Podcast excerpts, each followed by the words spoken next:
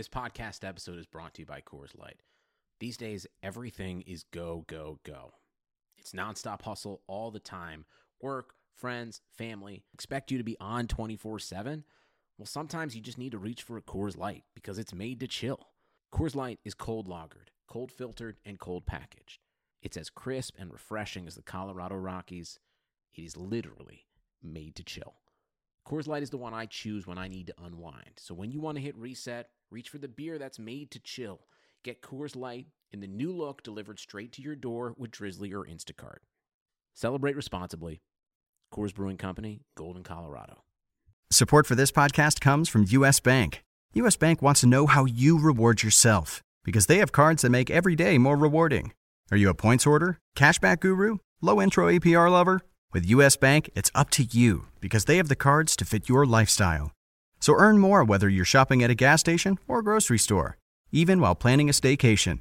Learn more at usbank.com slash credit card. U.S. Bank credit cards are issued by U.S. Bank National Association ND. Some restrictions may apply. Member FDIC.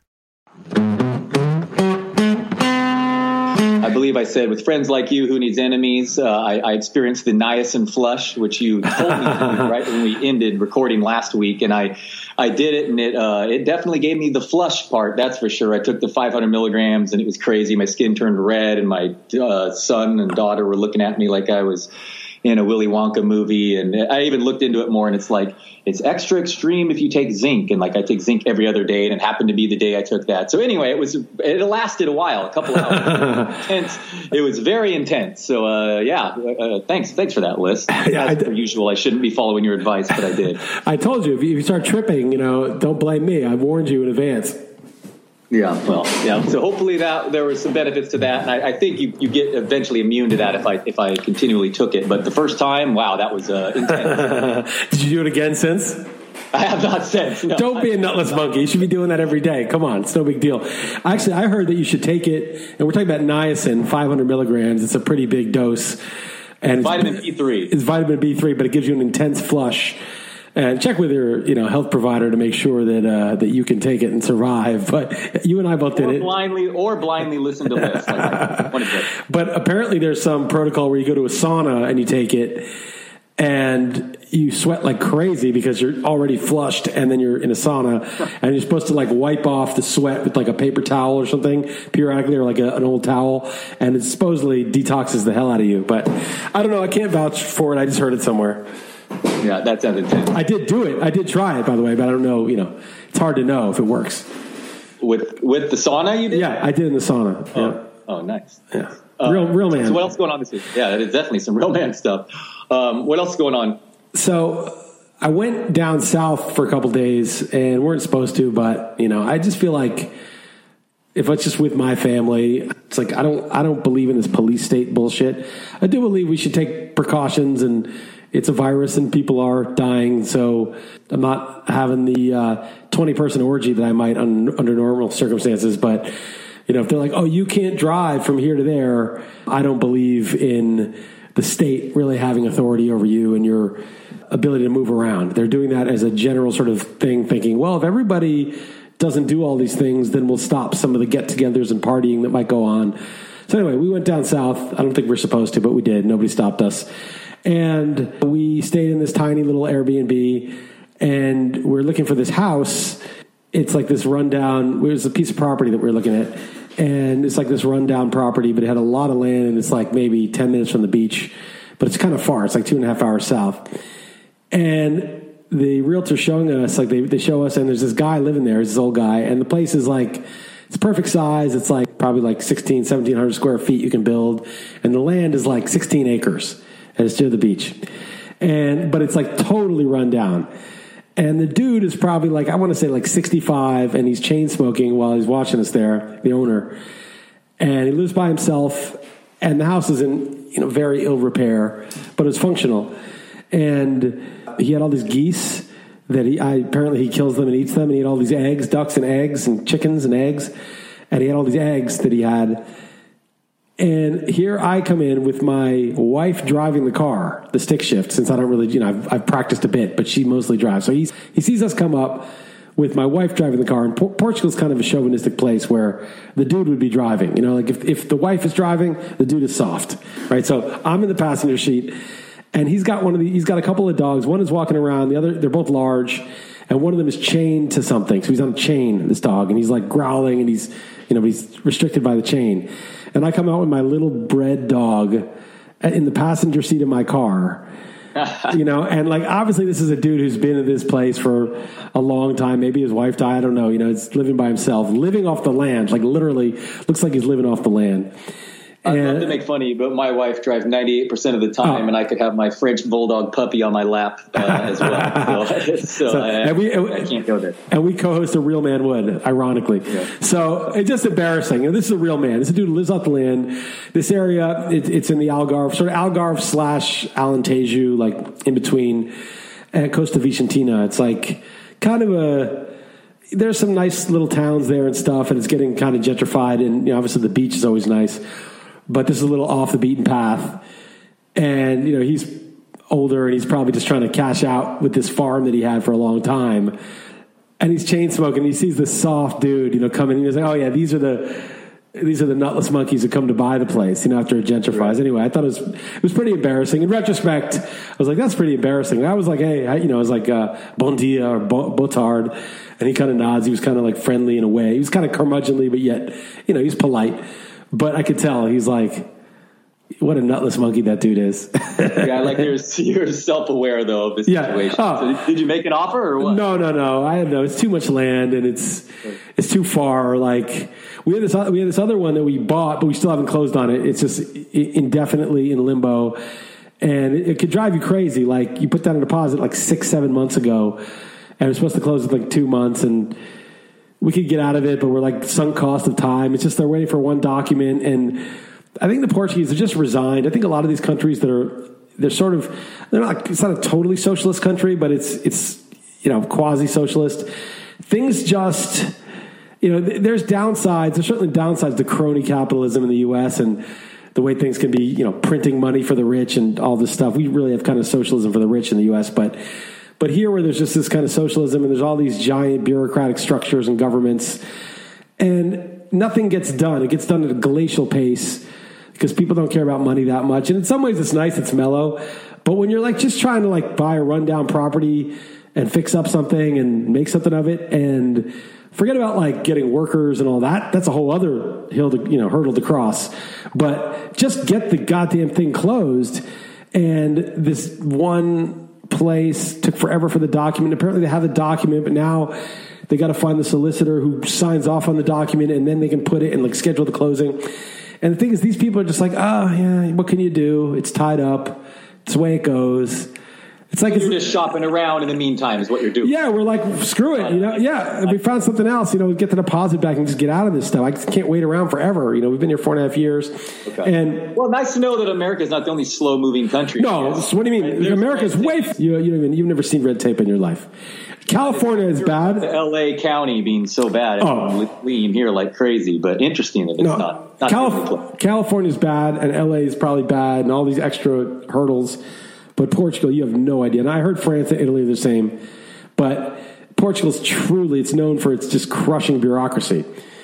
It's insane. I mean, everything's cheap here, and you could actually what you really should do if you can afford to do is buy two or three places and get them all done at once because it's like you could build something for half the cost it's like twice as nice as what you're paying but the delay you pay in three years of delay right so like if you want a place well i don't want to place three years from now i want to place like six months from now, but it's going to be three years by the time it's done, if we're lucky.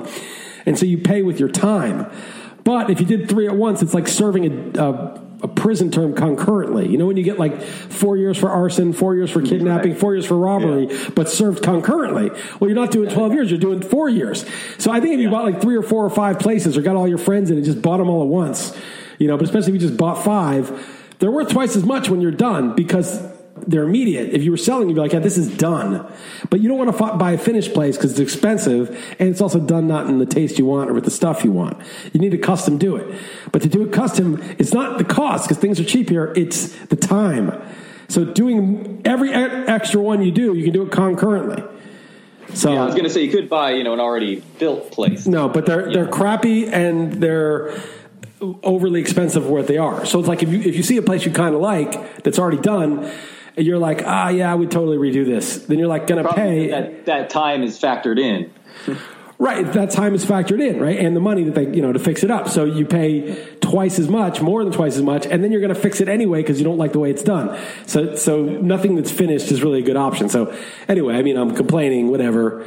Our life And is you pretty good. man enough for those eight, 16 acres. Well, okay, so the the one that's like in limbo, like that one's pretty big. It's like four acres, right? And that's like as much as you can handle. I mean, you got to get like landscape. You got to like landscape it. You got to Oh, yeah. tend to it. You got to. This thing is like a beast, and it's really run down. It's overgrown. It's a total, you know. It hasn't been like there's no landscaping. It's all weeds and scraggly brush and trees. I mean, it'd be a major job, but it's massive, and you're like, man, it's so much land, and it's like you know eight miles from the beach maybe maybe less. You can hear the ocean from the property. Maybe it's like six miles from it. You can hear the ocean from it, and it's this giant piece of land, but it's it's far away. Anyway, sort of a dream. You know, it's like a keep dreaming of this the ideal place. But we've been going down and uh, we That's a funny image of you, and I hope you were wearing a scarf too. I, I probably was. I probably was wearing a scarf. I think it was raining out. It's really muddy. I'm not even wearing boots. I'm wearing these like Tom's shoes, and my feet are soaked. My socks are soaked. oh, I love it. Yeah, Okay. a total like you know. Yeah, it was embarrassing, but I don't think I think it's too big. It's too much work. It, it's not. It's it's and it's a little overpriced. I mean, you can get a bank loan on it and stuff. It's a little overpriced, but uh, it was cool. It was definitely like if you did it, it would be amazing. Like you have this like massive compound, uh, like pretty close to the ocean, in like in the middle of like you're near a couple nice little towns, but it's pretty rural. It's pretty nice. But you're literally just traveling to do that, though, and you're kind of you know with what you were saying, though. I mean, yeah, that seems pretty pretty safe, I would say.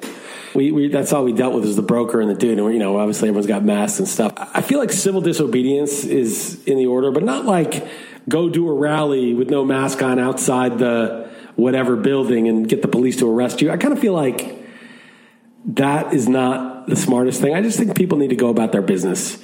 You know, like it's not up to the state to tell you your comings and goings. Like, yeah, maybe if there was like, I don't even know if this is true, and we talked about this, but if there's like some acute emergency for like a week, like a nuclear accident, and I don't know, I guess if you got the nuclear fallout, you could bring it outside the area or something. Maybe for two weeks they'd cordon it off or they'll shut the area down or something.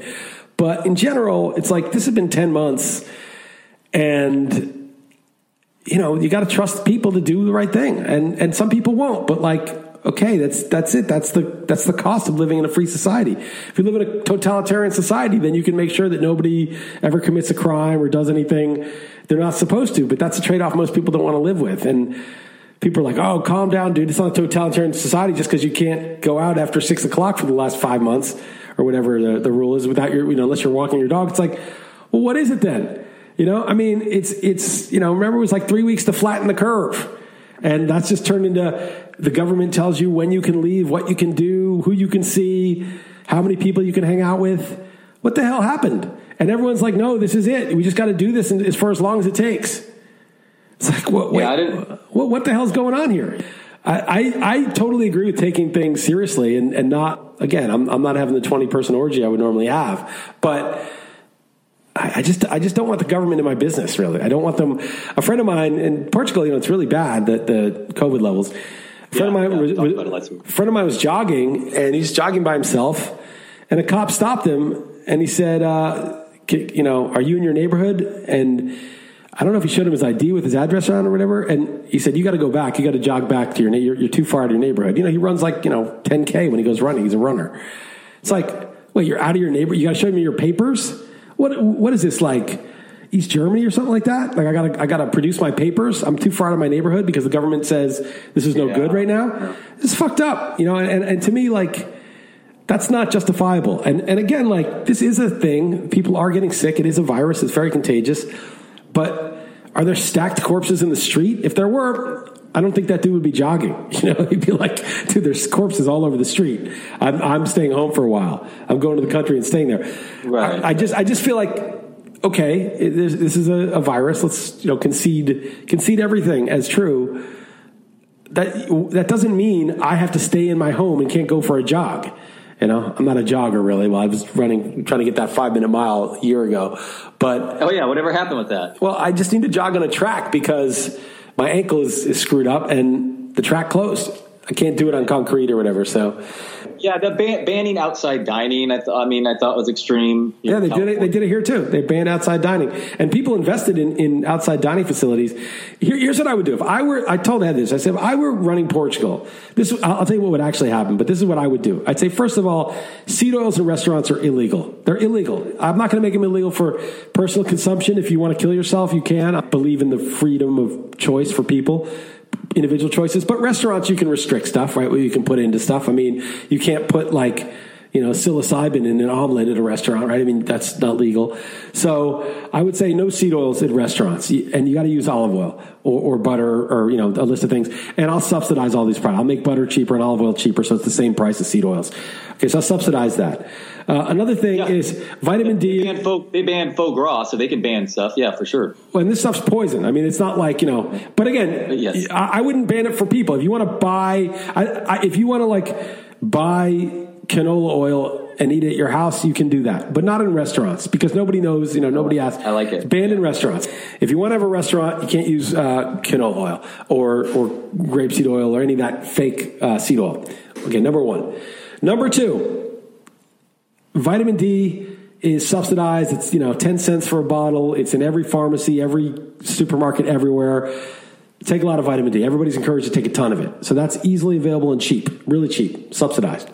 Three, things like ivermectin, hydrochloroquine, some of these drugs that have shown some uh, clinical uh, success against COVID. I would make those things uh, over the counter and super cheap, subsidize that stuff so you can treat yourself hopefully, and, and, a lot of people I think would get better before they even got to the point where they needed hospitalization. So the other thing I would do is I would, you know, in Portugal, like there's a lot of permits necessary and red tape to get outdoor dining. You're a restaurant. There's like a street in front of you. You can't just put tables on the street without permission. I would make, I would wide, make that wide open. I'd have tables on the street everywhere. I'd encourage outdoor farmers markets, outdoor everything, right? Like grocery stores could set up on some stalls uh, outside around the, on the sidewalk or outside. Let that be a free for all out there. A few things I would do. And then, you know, I, I think I'm on board. You basically get it so that the the fatality rate and the um, the seriousness of it, and even you, you, get rid of the contagion a little bit by having everything be outside, goes down a significant amount to a manageable level. Maybe it ends up being like more like a bad flu if you have people more robust against it and having quick treatments. But then I was talking to Heather. I was like, "But you know what happened? Let's say I'm, you know, Portugal's a little country. Nobody cares about Portugal. If I if I'm the uh, prime minister and I and I ban seed oils." Well, the seed oil companies in the U.S., the giant ones, are going to get wind of that, obviously, and they are going to immediately demonize me as some kind of crank. Who's this crazy guy with these crazy ideas, uh, banning this random stuff? This guy's a crank, and you know, and they would have a campaign to make me look like an idiot, and I, and then all the people in, and bankroll people in the parliament to shut me down and resist me and the media a lot of money, eh, a lot of money. Yes, and the media, you know, would be like, "Who's this? What the hell is this crazy thing? You like your food like this? Why is he telling you?" You know, and they would basically turn me into a crazy person unless I back down, and and you know, so like. It, it would be hard to do because it, you can't even if you were uh, the head of a country they wouldn't let you do that shit but I, I do think like a lot of the reason this is lingering and and let's just get rid of the conspiracy aspect but just just keep it from a a point like they're like, okay, we need a vaccine. So they spend billions on research and these vaccine companies and make contracts with all of them. And if someone's like, hey, you know, the vaccines are great, but uh, actually this ivermectin really treats it. So it's actually not that serious for most people if they get this early. Why don't we distribute that everywhere? And then the vaccine makers are like, look, man, once you go in one direction, there's all this sort of, there's a lot of interest tied to it and a lot of just like being right tied to this and achieving the goal that was authorized. And it's very hard to pivot when, when it's, when you're dealing with politics and large organizations and, uh, thank you for linking to that uh, Chan thread, by the way, about vaccines. Uh, it made my mom feel more comfortable. Who's she's actually scheduled to get one as we as we record this. Yeah, I, I, really okay. I really like that, and check out that link I have on Twitter. I, I, really liked it because she's basically like they're safe for now. It seems You know, like there's been some negative side effects for a few people, but in general, we don't know what the long term. It could be very bad for people. But right now, so far, they've been pretty safe. She explains how they work biochemically, physiologically, and so she explains that. She and then she's like, everybody who doesn't want to get one totally understand there's no judgment. It's, it's, it's everybody's choice, which is I totally agree. And then the other thing was uh, she talked about how some people are getting them earlier, maybe than the old people. Or you know, don't get into a huge fight about that. Great, they got it. Good for them. Let's just keep focusing on distributing more and informing people. And to me, that's the most effective message. Like to the extent that I would consider getting it, I would just want to know exactly what it entails and and have the, the vibe of yeah. But if you don't want to get one, that's cool. No problem. It's up to you. I'd be way more inclined to oh. take it than if they're like, you fucking have to take this shit. If you don't take this, you're not going out of your house. You're, you, are we're never letting you do anything, and you're a terrible person. They're they're proven safe. Science proves it safe. Rather than so far they've seemed safe. You know, we, we need a couple years to know the full side effects and everything else. But COVID has a lot of side effects too. So mm-hmm. you know that's your choice, right? Like we don't know what the side effects of the vaccine are, but then again, we know there's bad side effects in many cases from COVID. So that to me was a very persuasive way to lay it out. Just lay out the facts. Don't don't make it a religion. Don't lie to people about it and she's from the very beginning been against the status quo and questioned, you know, uh, brought up all the, the lab possibilities. And she brought, and she even also is truthful here saying, you know, I don't think this would be my ideal first choice, you know, the mRNA version, but it is the best we have. And it is uh, proven to be 10,000 people so far safe and, and versus the alternative, you know, she lays out the alternatives. Right. I, I thought exactly. I thought it was, very well out there. Like I said, my mom was literally the day of she was still nervous, and and that helped her feel more comfortable. So right, anyway. yes, that that but that's how it should be, you know, because um, this guy Thomas Massey is a congressman from Kentucky, and he's pointed out that. On the CDC website, it just flat lies. They did a study and it showed that people who already had COVID do not benefit from the vaccine. They do not get any extra immunity from the vaccine. And yet, on the CDC website, it says that even those who have COVID benefit from the vaccine. And he's called it out. And they haven't disputed that. They just basically mm-hmm. lied. And the benign interpretation is just, well, they're lying because they don't want people who think they might have had it not to get it. And they don't want people to not get the vaccine. They want people to all think they have to get the vaccine. So they're just trying to get, you know, herd, everyone vaccinated and have a herd immunity. But when you lie, then everything you say is in question. What other purpose is it for? That was the point of the conspiracy piece that I wrote that was like, well, if it's for the greater good, then what if the greater good is just getting rid of climate change? What if we launch a pandemic to get rid of cl- everything that they do? If the if the means is is justified by the end, then then you know who knows what the truth is. So you never should lie because in the short term you may be like, well, if we lie, more people do what we want. But in the long term, you lose trust, and then you'll never, even when you're absolutely legit and have a good reason to ask people to do something, they're never going to believe you. So the CDC lying about that is really bad. The Alina Chan laying it out, like just the honest facts about it, is really good. And if, and if all of our public health officials uh, did that, I'd have a whole lot more faith in the treatments and everything else that they recommended. But when they're playing politics with treatments for COVID and they're lying, saying that even if you had COVID, you should still get the vaccine, that's that makes me you know not trust, and it makes me just you know worried and skeptical about anything they might recommend. Yeah, no, for sure. Um, yeah, no, there's been positive, uh, positive news, uh, you know, recently, but that one really, I thought it was how it was laid out made it more by far the most believable of, of, of yeah, presented. Yeah, um, she, I was like, all right, yeah, that that's a, a really good case for it. So my wife actually just uh, got tested for the first time. She got had a cold, and um, my daughter's first communion is this weekend, so felt better safe than sorry being around people.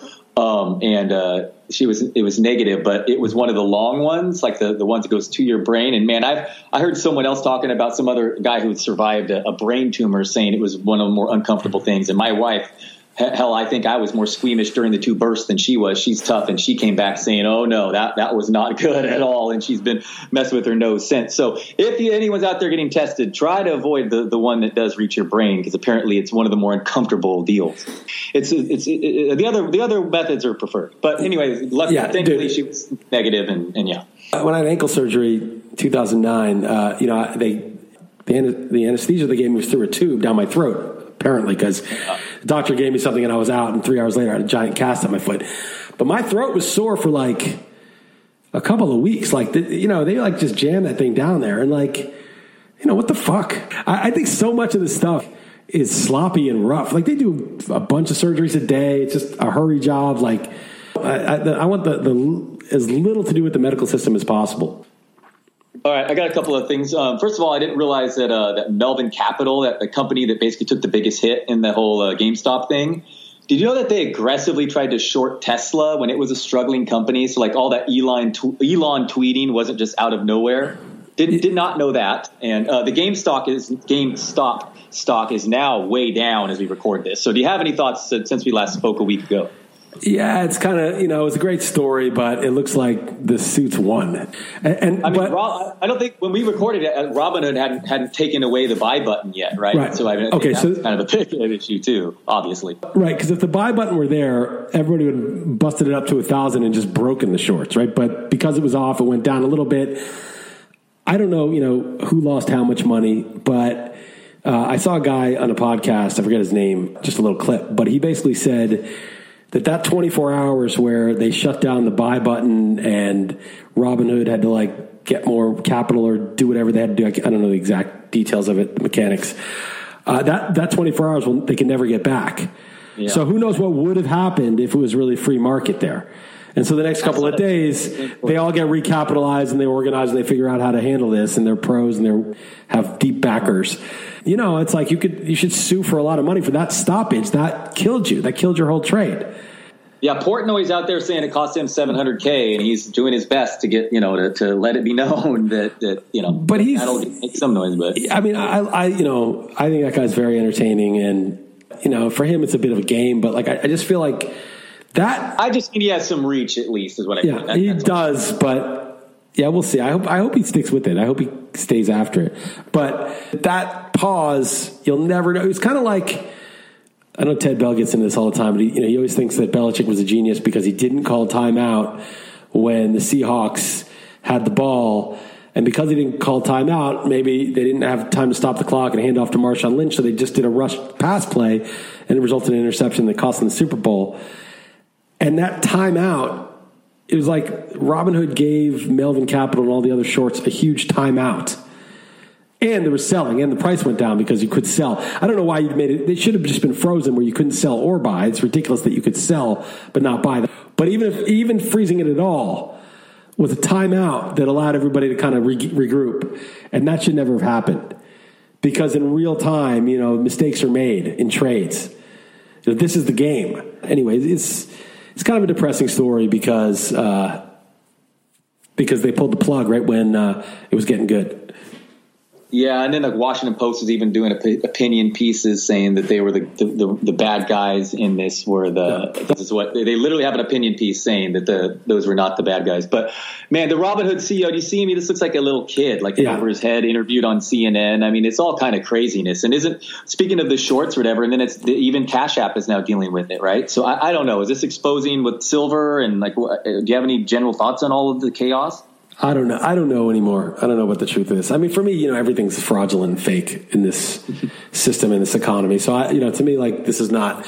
It was a big story, not really because of the money, but because it, it's a whole generation of people who now, you know, a lot of millennials are like buying trading stocks because they're like, all right, well, I can buy fractional stocks on on uh, Cash App, and I can get you know get in the game like everybody else is making money on assets. They're printing money, the Cantillon effect, where those closest to the money buy the assets, inflate the price of assets. By the time you get your your check at the end of the week, or your slight raise in the minimum wage, or the slight raise in the wage that you're getting, the money's already been depreciated and debased, and all the rich people have already converted to assets that that go up in value. So it, they were like, "Oh, okay, we'll get in on this. We can buy stocks. We can trade on Robinhood and, and Cash App." But now they realize, "Oh, we really can't do this." So it, I think it's extremely bullish for Bitcoin. Since we last talked, it's been up like seven grand and, and counting. There's just so the Michael Saylor conference happened today. Oh, right. He got in all these huge corporations. I did hear something interesting though. Um, so, you know, obviously Michael Saylor, MicroStrategy, they put half a billion dollars on, on in Bitcoin on, on this corporate balance sheet, and then he did it with his own money too. And Square put some money on, and all these companies are starting to like put little bits on, and different investors. But he had a major conference today with all these large corporations making the case to have Bitcoin on your balance sheet instead of cash. And you and I have made the case here for that. But having big corporate CEOs start putting one or five or 10% of their balance sheet into Bitcoin would be huge. But I heard this podcast today and they made a case like, oh, maybe Apple will put, you know, 5% of it, you know, which is a ridiculous amount of money or, you know, Tesla or, or Google. But the thing is like Amazon, for example, and some of these other companies have contracts with the U.S. government. And this guy was saying the government is going to say stuff like, yeah, you know, we'd hate to have to look into, you know, antitrust violations. So, you know, I just hope you're doing everything, you know, just sort of make it, let them know in, in so many words that we don't want you, if you're taking government money and the government's your client, we don't want you oh, right. buying a competing currency or not even a currency, but a competing store of value that could undermine the. So that is the thing to keep in mind. I don't know if it'll be too late for the government or they're asleep at the switch, but that's that seemed plausible to me that, that those big companies that you think, oh, once they buy in, it's over, where they may be deterred from buying in. Yeah, because I keep waiting for it and it hasn't happened yet. And you'd think one of them would be forward thinking by now. Um, so interesting. Maybe that is the reluctance. A lot of other people at this meeting today. Yes. I, I can only picture the what's going on there. But um, totally. Yeah, and Michael Saylor is such a such a persuasive guy. But but the, if you're a publicly traded company that's worth you know six hundred billion dollars or four hundred billion dollars or a trillion dollars, you have all these shareholders and a board. You can't just be like, all right, we have forty billion dollars in cash, and we're just going to put half of that into Bitcoin or even 10% of that into Bitcoin without getting a lot of people to sign off on it. And that takes time. It's not like, sure, sure. you know, a person or a, a small family office just decided to make an investment. It takes a lot of legal and persuasion work, and it, it, it, takes months, you know, six months. But that's why Saylor's having this conference is to give his playbook to everybody yeah. else because he had to do all the due diligence, find out how to buy it, how to store it, how to custody it, how to get the legal stuff because he's a public company too. So it might it might be the great that, explanation. No, that's a great point. That's, that, that's, that we haven't seen it yet because they want to do it, but a they don't want to announce it because if Apple announces that they're buying it, they're going to be buying it for a hell of a lot more money. they're going to do it first, then announce because you know they don't want to buy it for a hundred thousand; they want to buy it for forty thousand. So they they can't be like, oh, we're going to put four billion in. The, it would run away from them. So it may be in the works, but it may just be taking six months of sort of due diligence to get it up, you know, ready to go. Totally. No, that, that, that all makes a ton of sense because, yeah, it's certainly not, a, yeah, first of all, you'd have to explain to the share. Yeah, right. for sure. Um, all right, before we get to beat Chris Liss uh, next, I, I, have one thing. I was talking to a buddy who was listening to a podcast a couple weeks back. I, am sure you've given your opinion on this somewhat before, but I was curious too. So, um, what I just want your opinion, Liss. What, what's like the motivation behind these big companies um, censoring if it hurts their profit. Like like I think I brought up to you before, like the you know obviously losing Trump is not really great for their bottom line, and then kind of actively antagonizing half the country to leave. What do you think their motivation is? If you know we think their sinister is about profits, right? So so kind of explain the the the disconnect there. Yeah, so I would say social media counts in this, and also traditional media, right? Why does the media want to promote team good when some other things might make them more money. Like Trump being reelected would obviously be much more lucrative for the network. Oh, CNN's CNN's ratings are legitimately right. So why would CNN be like putting a thumb on the scale for Biden and not reporting the Hunter Biden stuff that was a real thing? Why would the networks do that if it's much more profitable for Trump were president?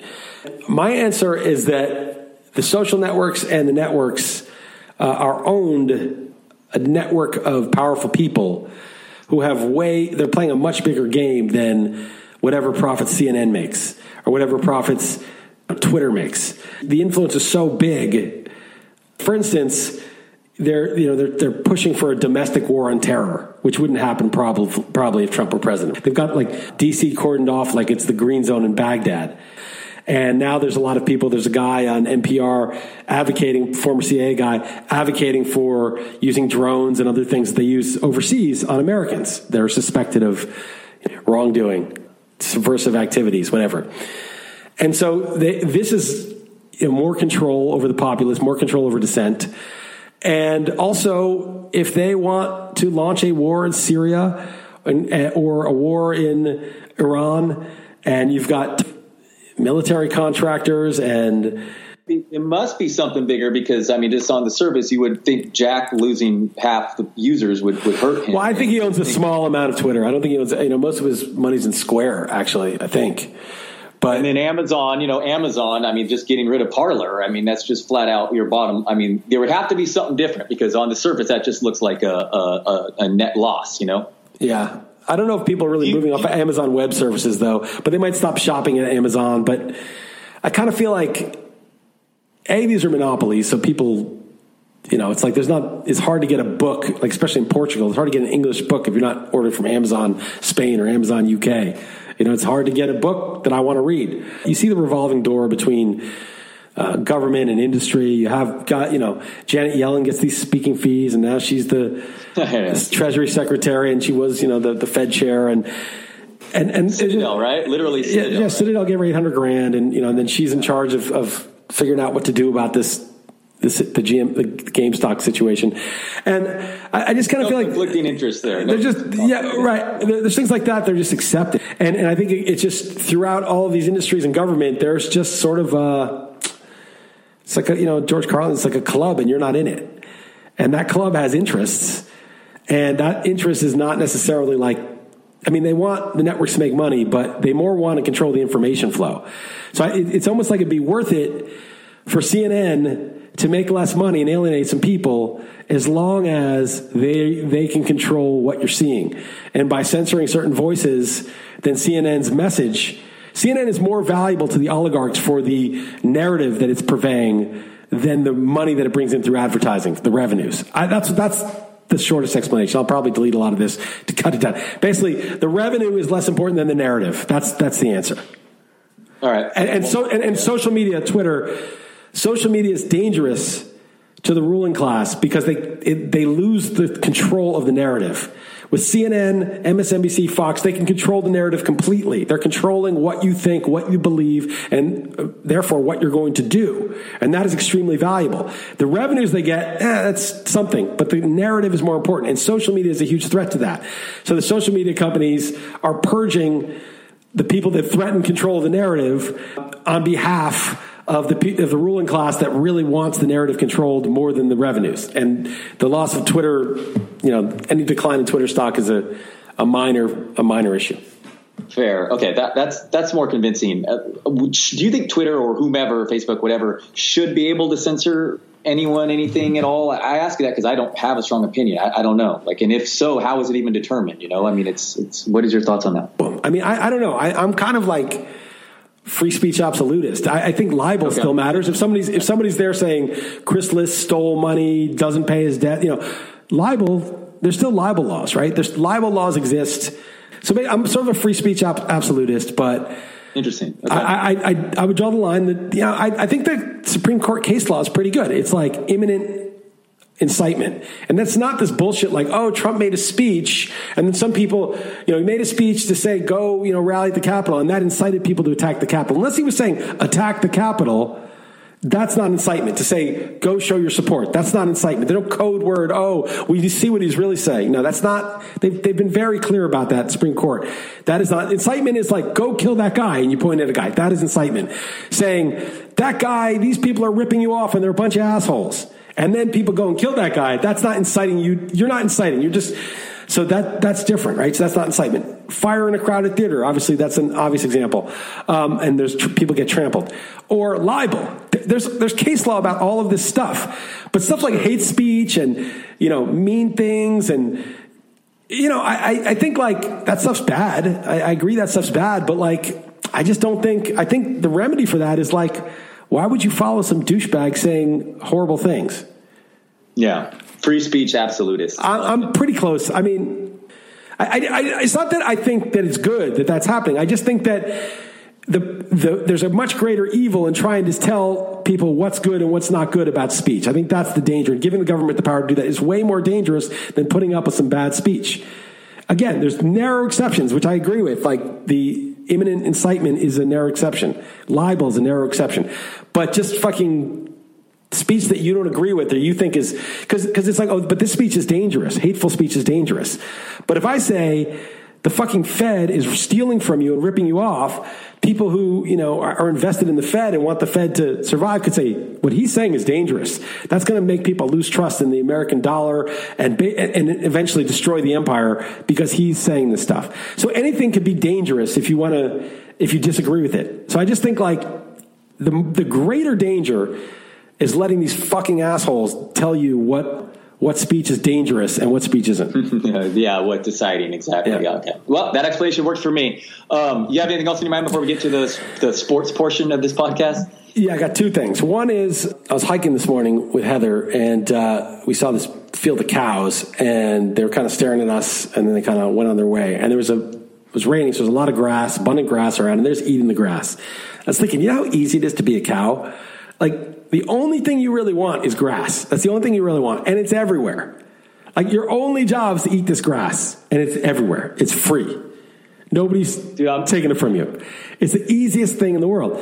But like you really have no fucking purpose except to eat that shit. Like, that's all you do. There's nothing to it. But I just thinking like, man, that is easy. And I and I was thinking like, you know, they really do want people to just have their Netflix and their processed food and just be like a cow where it's just every all the stuff that's plentiful. They can make as many bags of Doritos, basically print infinite bags of Doritos and infinite Netflix streams, and you just sit on that couch eating the Doritos and watching you know different shows, and it's like you got everything you need. You don't need anything else. That's it, dude. Yeah, for sure. And at least that that cow was roaming. Uh, my wife is sick of me talking cows and has just got to be uh, laughing at the fact that you bringing it up. My buddy's telling me about how he has some carrot fed finished cows. That's next level. You go grass nice. and you finish it with carrot. I'm going nice. to you some pictures right after this, and he shows a picture of the meat. It looks next level. So I'm going to nice carrot. That probably fattens them up. The carrots probably fatten them up because yeah. all that sugar yeah.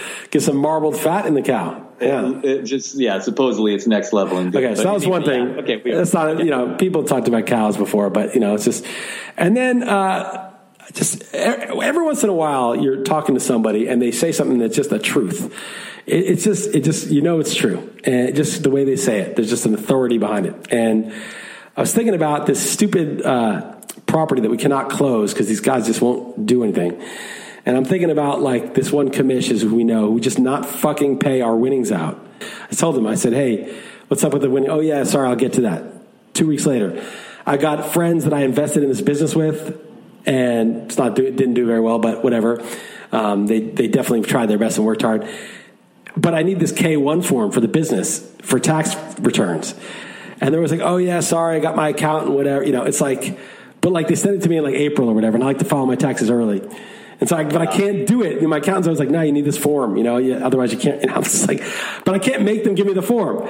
And I just, it drives me crazy, all this shit that like all these things that, you know. But one time we were, a friend of mine, we were in Marin County and we were sitting on this like at this restaurant, it's like 1996, outdoor deck, may or may not have uh, been in an altered state of consciousness. And we're eating some lunch and these like seagulls are flying around on the deck and they keep trying to like pick up, you know, peck at food that's like people next to people's tables. And every time one gets near me, I, I, like swipe at it and it like, you know, runs, it jumps, flies away.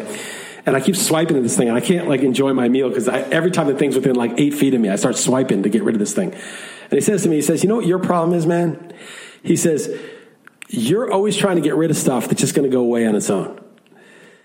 And I don't know why, but it was just obviously true what he was saying. So all these things will probably resolve on their own. The, the tax thing will be sent. They'll get me this K1. It may not be exactly what I wanted. The friggin' people will get the fucking form signed eventually, no matter how much I bitch about it. Eventually, one day it's just going to get done. It'll get done.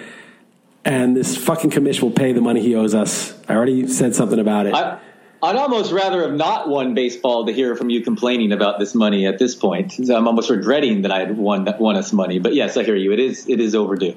All right, well, beat Chris Liss. Uh, so this is a uh, it's a 12 team league, and I've picked seventh, which I think was like my fourth choice. I kind of like seven, just given who I thought I might get. And then you picked you picked 11th, and uh, that was like one of your first choices it was different doing going from a draft whatever the what's the other one the online one it's 15 the draft champions the draft champions is called sorry this is online championship okay so anyway it was different going from the 15 teamer to the 12 for sure um, i yeah i didn't feel strongly about other than I wanted to go pitching early, so I didn't really want. I think I did leave my top three still. I like those guys, the Tatis, Acuna, and Degrom. But then I definitely didn't want the middle ground. Um, but I'm not even. I'm not really set on that. But I went with three straight pitchers as I as I promised, and I didn't go with the fourth. But I would have. Uh, I, I, probably played the ADP game wrong with Glasnow and Woodruff. But um, I did start with three straight starters, unlike anyone else. Uh, if you had gotten Woodruff in the third, you would have gone Glasnow in the fourth. Oh, for sure. Yeah, no, I was considering going Woodruff first because Glasnow's ADP is lower, far lower, but I wanted Glasnow more. And I'm like, ah, I'm just going to go with my guy. And I, could have risked it and definitely got Glasnow coming back at the fourth for sure. Yeah, so you got it, and then you went Realmuto in the fourth, sort of. I know a guy who doesn't even get speed either. I really I thought either get a starter or a guy who gets with steals, but man, I don't know. Realmuto's so good, and two. I just went all in with Perez too, Salvador Perez in round nine. I went big on catchers. Uh, I doubt any teams waited longer than me to address uh, outfield at, round 17. But uh, definitely an interesting team I went with. What, how did you how did you like your squad? I liked it. I was pretty happy with it. Uh, I wanted Degrom at seven. That was who I was hoping to get. And I was kind of like not wanting to say that in the XM show because I didn't want the guys picking ahead of me. But then Masada went and took Degrom anyway, had three. But that was fine. I got Cole. I, I would rather have Degrom. I prefer the Mets stadium, but I, I'm not complaining about Cole. And then I was going to get a pitcher maybe in round two, but I really like Kershaw, and I thought he might be there in round three, and he was. So I took Lindor. Although the Mets, the Mets are such a cursed franchise. Like first they have the GM with the uh, dick pics, and then they have Steve Cohen is like Citadel, Robin yeah. Hood. Like so, you got like the GM and the owner like both you know implicated in the shit, and it just seems like that's a cursed franchise. So I'm a little nervous about Lindor, but I think it's a pretty good value. And I think. I think Cardi has DeGrom as his number one uh, overall player. Uh, Lindor, yeah, it's fine, but the Mets do have the best pitchers part, um, by far. Oh, main things I wanted to give. Uh, yeah, so you got our guy Yordan in round six. Um, I probably should have pulled the trigger there. Are you happy with that? I'm sure. Yeah, I mean, you know, it's hard to clog up your utility so early. Like, it does make a difference. You can see, like, Stanton going around 11. I can't take Stanton. Like, he's a utility. I just can't take him. I can't take Nelson Cruz if he falls. Not that I really wanted to, but you just really clogs up your your options. But yeah, I, you know, I'm trying to win the whole thing, right? Like this is, I'd like you know, it's nice to win 1500 bucks, but I'd rather win 125k, and I'm just drafting to win the whole thing, really. So yeah, I think Yordan. The thing is, like when you're like in the first round, like you want like power and speed if you got a hitter. But like, there's another category there that people don't really think about, but it's batting average, right? So if people get like Jose Ramirez, pick 12 or whatever, it's like power and speed but Alvarez can give you power and 315, 320. And power and average is just as good as power and speed.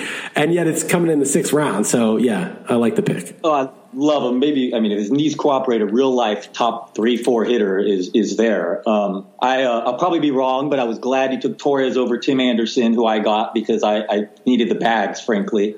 Um, but Torres could go back and hit, hit a million homers. Um, Paul Goldschmidt in the seventh round was kind of a nutless monkey pick, um, but boring veterans get it done. One I will give you a hard time, uh, flat out, is Brad Hand over Karinchak. Man, that Karinchak just looks okay. like the next big thing. Man, he just looks like that is a bad pick. I will just say, almost guaranteeing that it'll be right. But uh, that that was the one I, I marked to uh, to give you shit on. So I'll give you both these things. So I took Bregman around four over Devers and Vlad, who I took in the other Springer, and Bogaerts. Those are the four guys. And Bogaerts, I missed by one pick. So I was like, ah, oh, man, I hate that. Like, I didn't think I was going to get him. It was, it would have been late for him, but I, you know, when you're one pick away, you start to hope.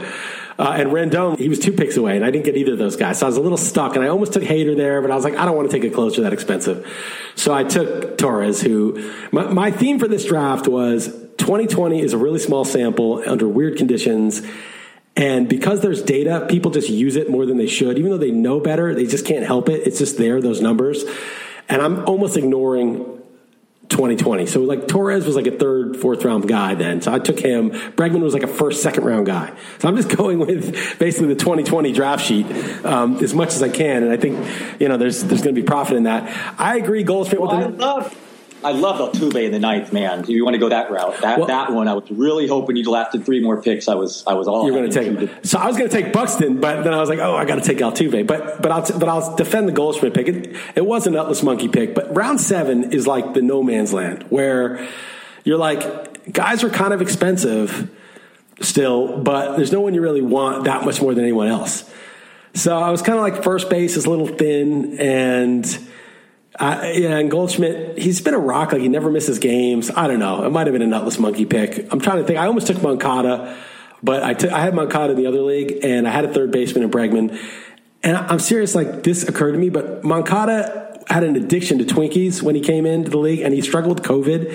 And I feel like that guy may just eat too much sugar, like a natural gifted player but bad diet. Maybe he's cleaned it up. I don't know. But it just, I know that sounds crazy, but from what I know about diet and health, I just was like, I don't want to. I don't want to go all in on him. So I took Goldschmidt. It was a bit of a nutless monkey pick. Yeah, I saw Mike the Mouth uh, mock your analysis for that, and I was like, "Yeah, what an athlete puts in his body. What terrible yeah, analysis. Exactly. What, what, a meaningless piece well, of information that is. What the athlete is putting in his body. I mean, just that guy. Wow, he's he's, he's funny. Well, Mike the Mouth. I mean, he's more of just comedic effect. And I sent him. He was. He, we have a bet on this league, and you and I should do the same. But he basically, you know, was talking all the shit about how terrible my draft was and how terrible, even worse, your draft was. And I did the. There's a Mark Twain quote that says, "It's not what you don't know that really kills you; it's what you know for certain that just ain't so." So it's Mike, Mike the Mouth is the guy who knows for certain, and it just ain't so. So I, I don't worry about him. Yeah, it's possible I was in a league years ago with him, and I don't remember. But the last two years, I've been in two leagues with him, and I've finished ahead of him both times. Yeah, so no, that's not even nonstop. So that's not even something to boast about because it's such a low bar. I like my seventh and eighth rounders though. So Javi Baez, what? Because he can't look at tape tape in the back. I mean, come on, that guy Javi Baez was, a, yeah. and, and Suarez healthy now in the Reds. I mean, I, I liked those guys actually. Yeah, those are all right. Baez doesn't run that much though. Like part of his appeal is that he he's a power speed guy.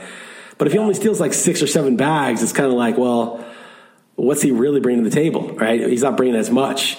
And then Suarez is like, I got Soler a couple rounds later for the same reason. Like, dude hit like almost 50 home runs, so maybe he can do it again. Uh, I like Brad Hand though better than uh, Karinchak. I, I thought, but the, the guy, the first, the guy for the first year in the job I just feel like it could go either way. I like closer. I hear you. I, hear you. Yeah. I know what you're saying. You overrate the young, people overrate myself included. The up and comers haven't done it or whatever, but especially with the relievers, I yeah, that's, that's, very hard to even do three years in a row. Um, but I just feel like this is the next guy. This will be the number one reliever next year. And it's funny that you just took such the boring older yeah, guy. I did, but for closers, I believe in that. For closers, I believe in that. Like unless you're like getting someone late who's kind of a, a gamble, the the hot shot ratio dominant guy I want the guy who's been in the ninth inning, typically. As long as he's doing fine, as long as he's not like cratering. All right, so I get Altuve, uh, you get Suarez, you get Salvador Perez. I, I, get Tommy Pham. That was my backup to Buxton, another speed guy. He got stabbed. I like a dude who got stabbed. I respect that. Um, you got Pressly as your closer. That's fine. And Yates. I got Charlie Morton. Charlie Morton was like a fourth rounder last year. I like Morton a lot. No, he's good. No, really good. And the NL in the AL East he was. Yeah. Now he's NL, yeah. and it looks like it's going to be increasingly like there's no DH. By the way, yeah, which is good. You got Gausman, your guy. You won money off me with Cueto and him. He looks decent. I got Soler. David Price, like Masada was mocking me for that. And he was like, he said he's going to play. David Price on the Dodgers, dude. Oh yeah, he's going to win like 17 games and have like a 3.20 ERA. I mean, what's not to like about David Price? Oh, he's a perfect uh, long shot Cy Young winner. Just like yeah. stays healthy, and, and, like he had had some crazy. I remember before sitting out last year, I was all in on him because he had some crazy surgery on his fingers. Like he had been numb, and the velocity was back. Like, come, yeah, he should be fresh on the Dodgers, the wins. Yeah, uh, uh, it would be nice to make you know. Of course, he has to play, but yeah, he said he was. So, yeah, so you get you get 2019 star Josh Bell. Rhys Hoskins, you're going back to. A great hitter's park, too. Washington is. Yeah, Pittsburgh's terrible, too, as a hitter's park. And then you got Rhys Hoskins. You're going back to like 2017 now. You're, you're desperate to get uh, somebody who's got some pop. I get Trey Mancini. You know, I'm like going back before he ever had cancer. I always bet on the guys like Carrasco, Mancini, Eduardo Rodriguez. Like, I didn't get Carrasco, but I would have. It's like if you've got like a life threatening illness and you beat that, I, I, would way rather that than a guy coming off like an, uh, a chronic knee issue or something that, that he can't, you know, because it's one is not really related to sports. Either you, you have it or you don't really. And the other is debilitating in your sport specifically. So, yeah, I mean, it's, you know, he's not like he's a superstar, but it's what it is, it's like 30 home run pop without hurting your average, which I think is harder and harder to get. Yeah, you, you, went with him and San, Anthony Santander a couple rounds later. Baltimore's such a good um, hitter's park. One thing I this area of the draft. I like my guy Triston McKenzie, tall, skinny guy. But uh, uh, I didn't. I needed a second baseman, and I'm okay with Segura. But I needed steals, and I had my eye totally on that Andres Gimenez, who was taken like 80 spots above his ADP, just to be clear. But anyway, that, that, that was my. I was like, ooh, I'm saving my one spot because I'm, I'm my one position, and that dude went so much higher. Very frustrating. But Segura and um, I went with Kingery later. Did you go with Senzel? Right, I did yeah, get Senzel. Kingery six rounds later. Those guys are like equal last year. So two failed guys with pop and speed and you know question marks. I like that. Yeah, Senzel should be starting. I mean, he should be. He's got a starting job, so I, I like him. So is Kingery. Oh, he is starting. Okay, and I got I got Pomeranz as my second closer, who they could sign somebody, but that dude is like he's good. He was a decent starter even, and if he is the closer, that could be the number one closer the, in the whole league. Oh, he's sick, and yeah, San Diego could win so many games with that starting staff for sure. And then I like Matthew Boyd. I'm always been a Boyd guy. So and Taijuan Walker is going to go nuts. So I actually did like some of your your later picks. And Jonathan Hernandez was a good, you know, for possible. And Pagan, even you backed him up with. Yeah. Mercado last year was like a mid rounder because the guy gets steals. You know, he was like Victor Robles light, uh, if that's possible anymore. Yeah, but that is light. There's no lighter. Yeah, yeah Matthew. Boyd. It came out that that he was dealing with all these like minor injuries last year, and he should have probably been on the DL, but he just pitched through and got shelled. I, I was gonna wait on him because his ADP was lower, but I bet you would have taken him. I was like, I better just take the guy now. And then Kluber, the Yankees gave Kluber eleven million dollars.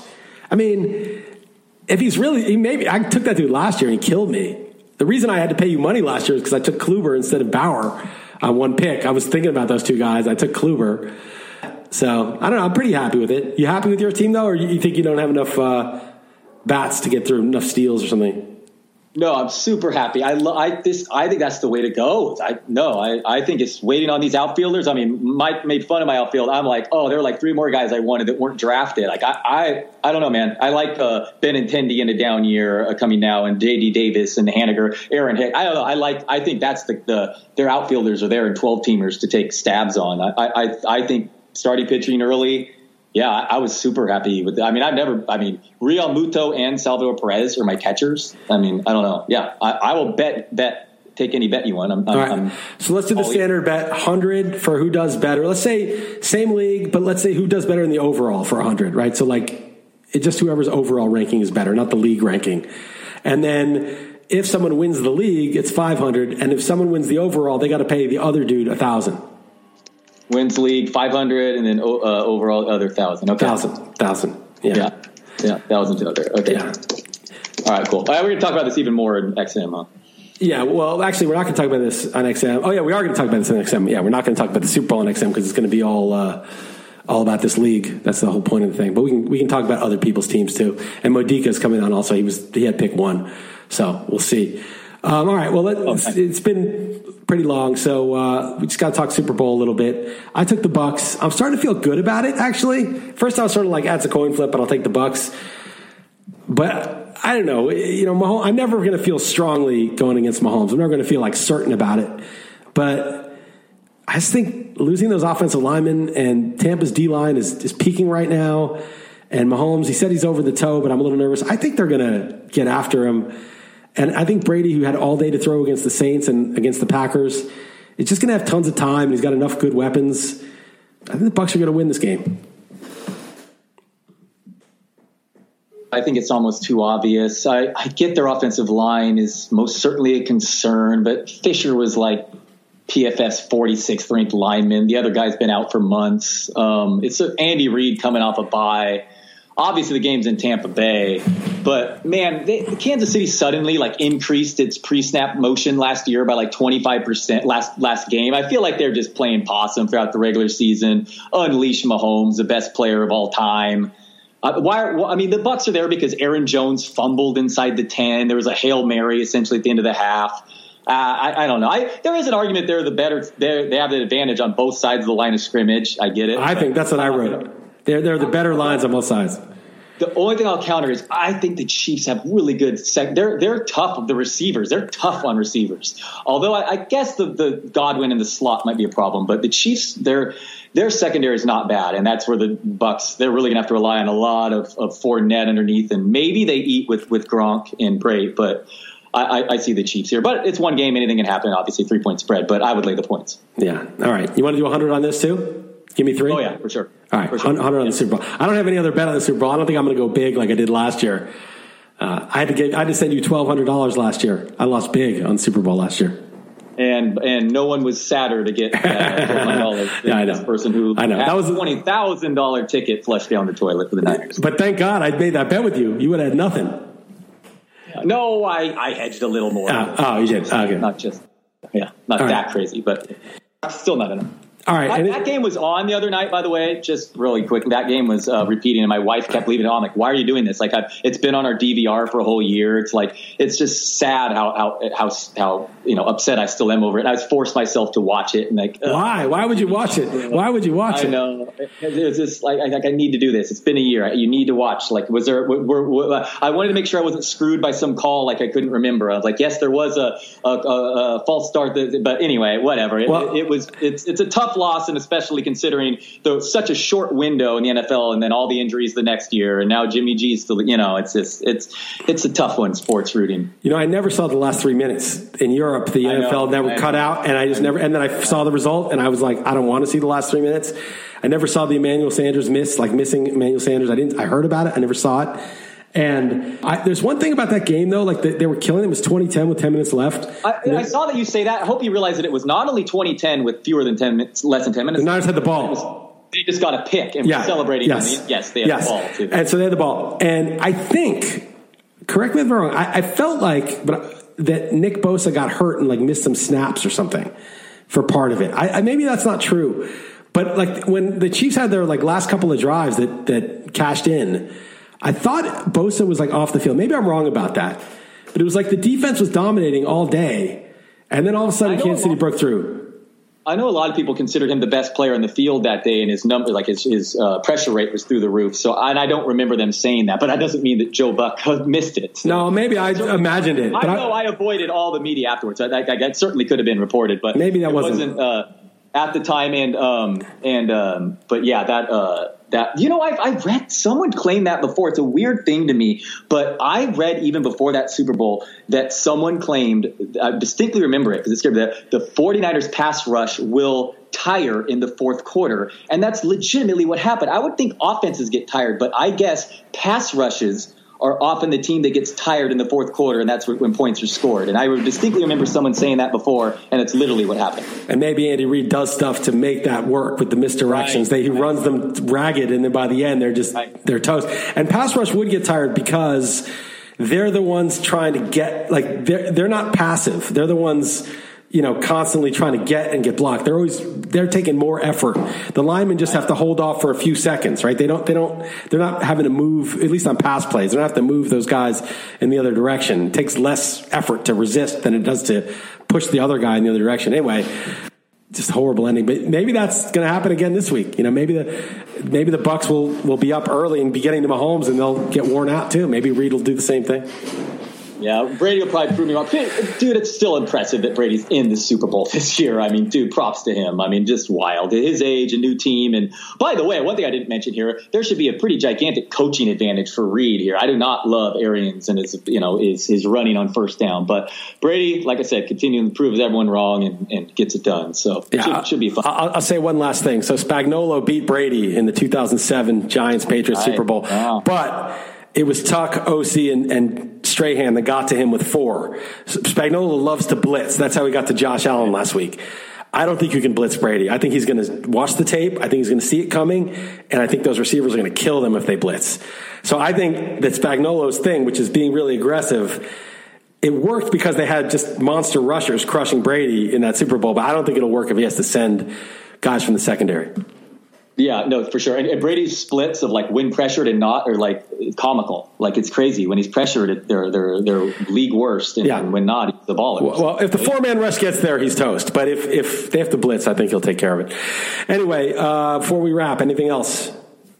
No, that's that's all. Uh, Bret Weinstein, I, know, I think you know who that is, was on Bill Maher, and it, the segment was really good, and it's talking about the lab, and and of all people, now Maher is the one saying it would almost be a conspiracy if it wasn't out of the lab. Right. He actually said that. Now it only Yeah. took a whole year later, but Weinstein, I'm sure, is worried about the backlash. But it was a very informative uh, segment on on Maher with uh, talking about the stuff that we had been talking about the past year. My wife walked in the room. I'm like, was like yeah, yelling, saying, "Dude, the real man pod has been talking about this." Anyway, so that's all I got for you. Other than, if you, I'm sure you want me to talk about the Golden Globe snub, snubs that happened today. I'm sure you don't you want to hear that, but we'll, we'll say that for for next week.